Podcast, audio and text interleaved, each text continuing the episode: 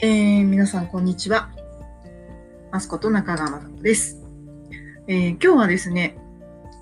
えー、Facebook の方で挙げました非血液細胞を元気にするのがセールススキル以上に、えー、最も大事でありますということを、えー、挙げたんですけれども、まあやっぱりあの体が資本ということで、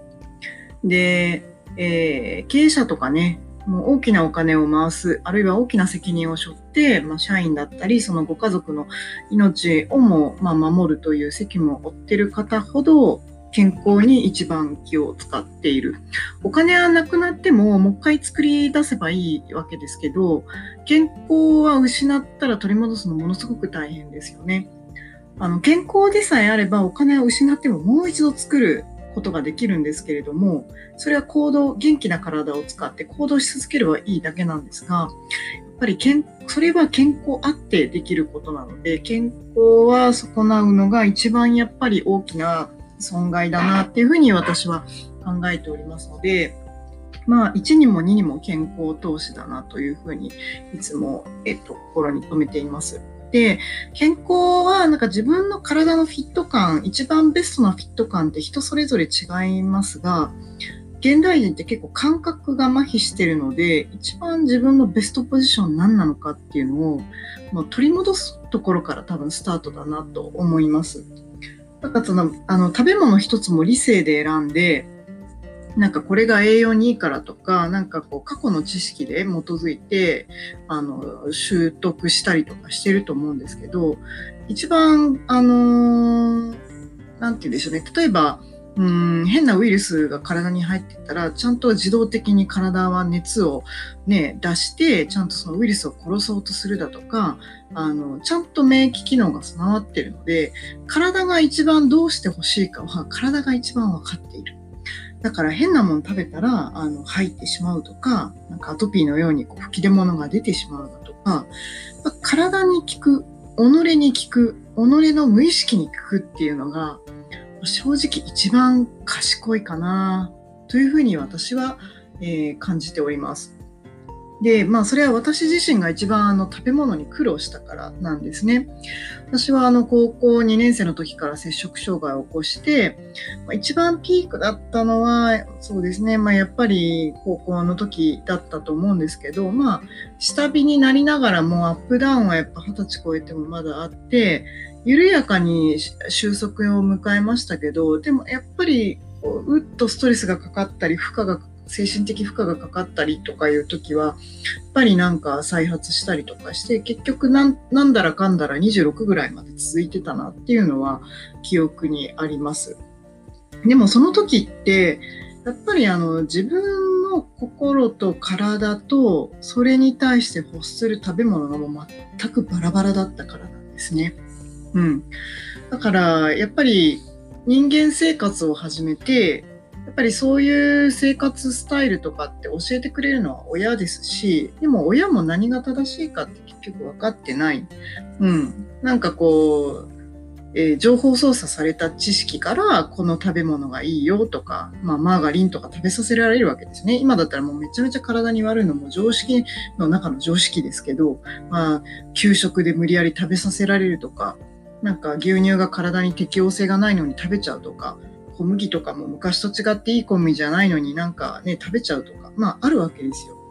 で、まあ別に、えっ、と、そういうものに敏感になりすぎる必要もないんですけどね。人間がちゃんと、人間というかなんだろうな。まあ意識してお祈り一つすれば、瞬間的にちょっとぐらいは緩和されるものなので、うん。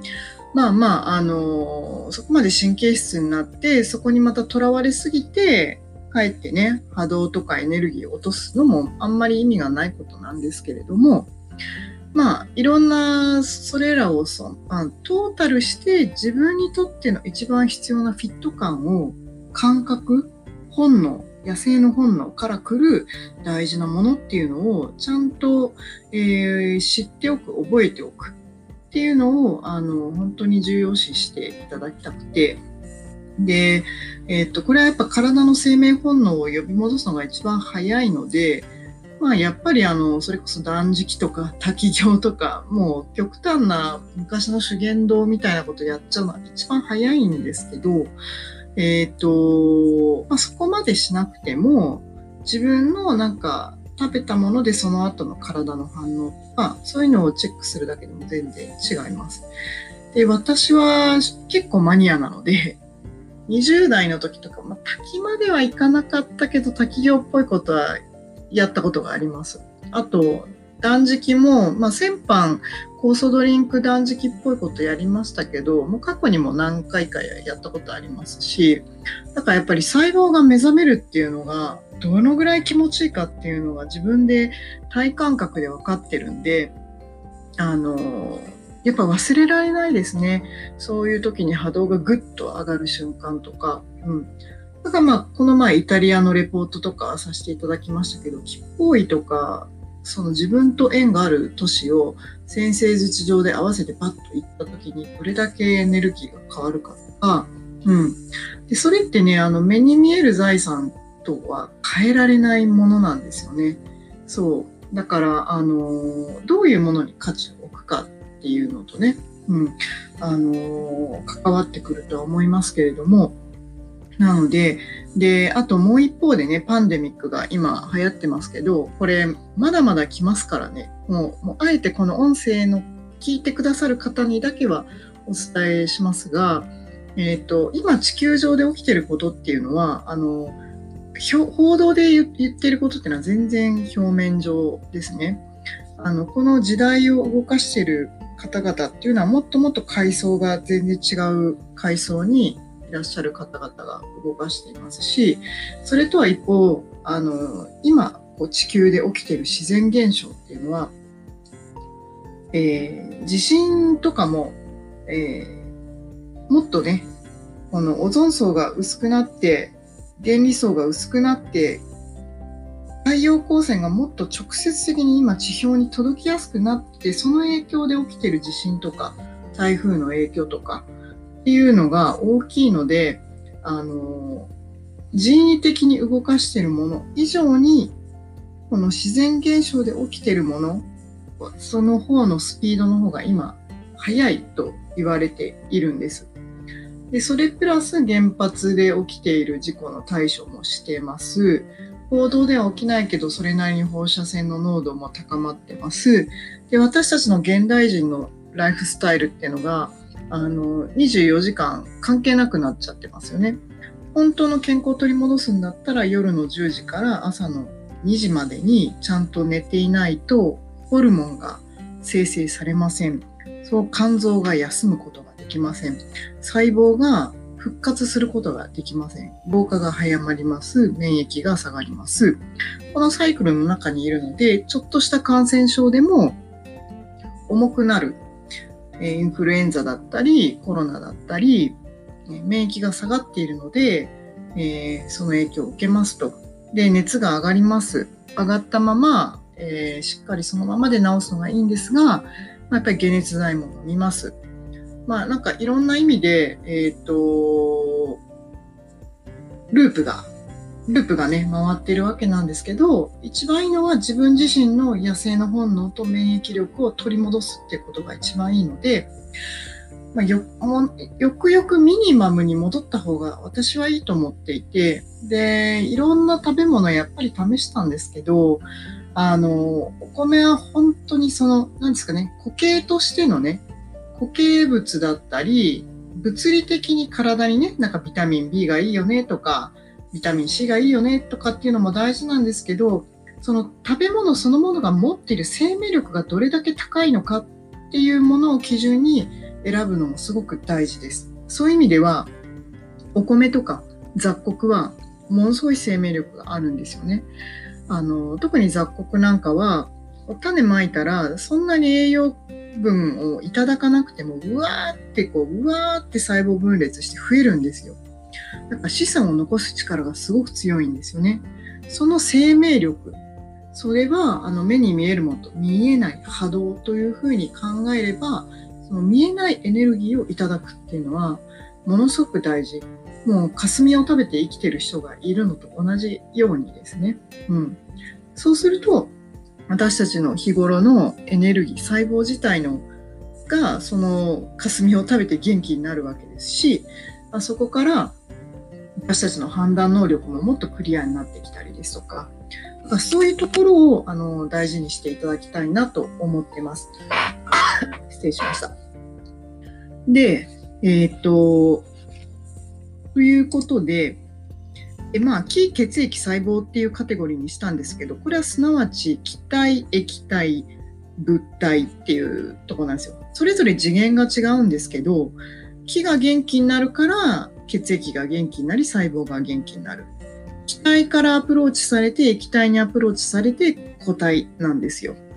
なんでこの流れをスムーズに作り出すっていうのがすごく大事なのでどっちからのアプローチでもいいんですけれども常にこの三原則が元気であるっていうことをあの意識していただきたいなと思うんですね。だから気が元気であるためにどうあるべきかどこに行くべきなのか液体が元気であるためにどうあるべきでどこに行くべきか細胞固形、まあ、物体が元気であるためにどうすべきなのかっていうね、うん、あのその両方のアプローチがすごく大事だなと思っています。あまりこういうとこでは公言してないんですけど細胞そのものが元気になるためのこととかも私も意識的にあの、なんていうんですかね、体で月1でメンテナンスとかもやっぱりしますし、まあ気とか整えるためにも、なるべく空間は気をつけておくだったりだとか、うん。あの、食べ物をね、あの血管を汚さないようにどうしておくかってなって、もうなんだかんだ言ったか結局お米とお味噌汁とお酒日本酒、もうこれが一番、一番、もうあえてスピリチュアルっぽい用語を言うんですけど、もう浄化力が全然違いますね。うん。あの、おみきは、おみきというか日本酒は、あの、お祓いするときも使いますから、本当に霊媒師の人とか絶対おみき使うんで、あの、本当に調子悪いなっていう人はね、そういうシンプルなところから私はよくおすすめしてるのは、あの、日本酒を使ってお掃除するときに、最後にふっと一吹き、気を整えるために、あの、全部日本酒で拭かなくていいので、四隅とかね、縁となるもの、境界となる部分ですね、境目とかは、日本酒うまく使うとかはおすすめをしております。というわけで、えっ、ー、と、イタリアから帰って早々、お米ですね。お米オンパレードでしたね。あのー、今ね、でもすごいとても優秀なおむすび屋さん結構ところどころにありますしね、私も行きつけのおむすび屋さんとか、もう絶対体調悪くなったらすぐにここで買ってエネルギーをこう上げていくっていうのとかも決め、決めてます。うん。でも玄米食べてれば野菜も食べる必要もないですからね。うん。で、そう、あの、ヨーグルトとかも、もう豆乳で自家製で作ってますし、うん。まあ本当に、あの、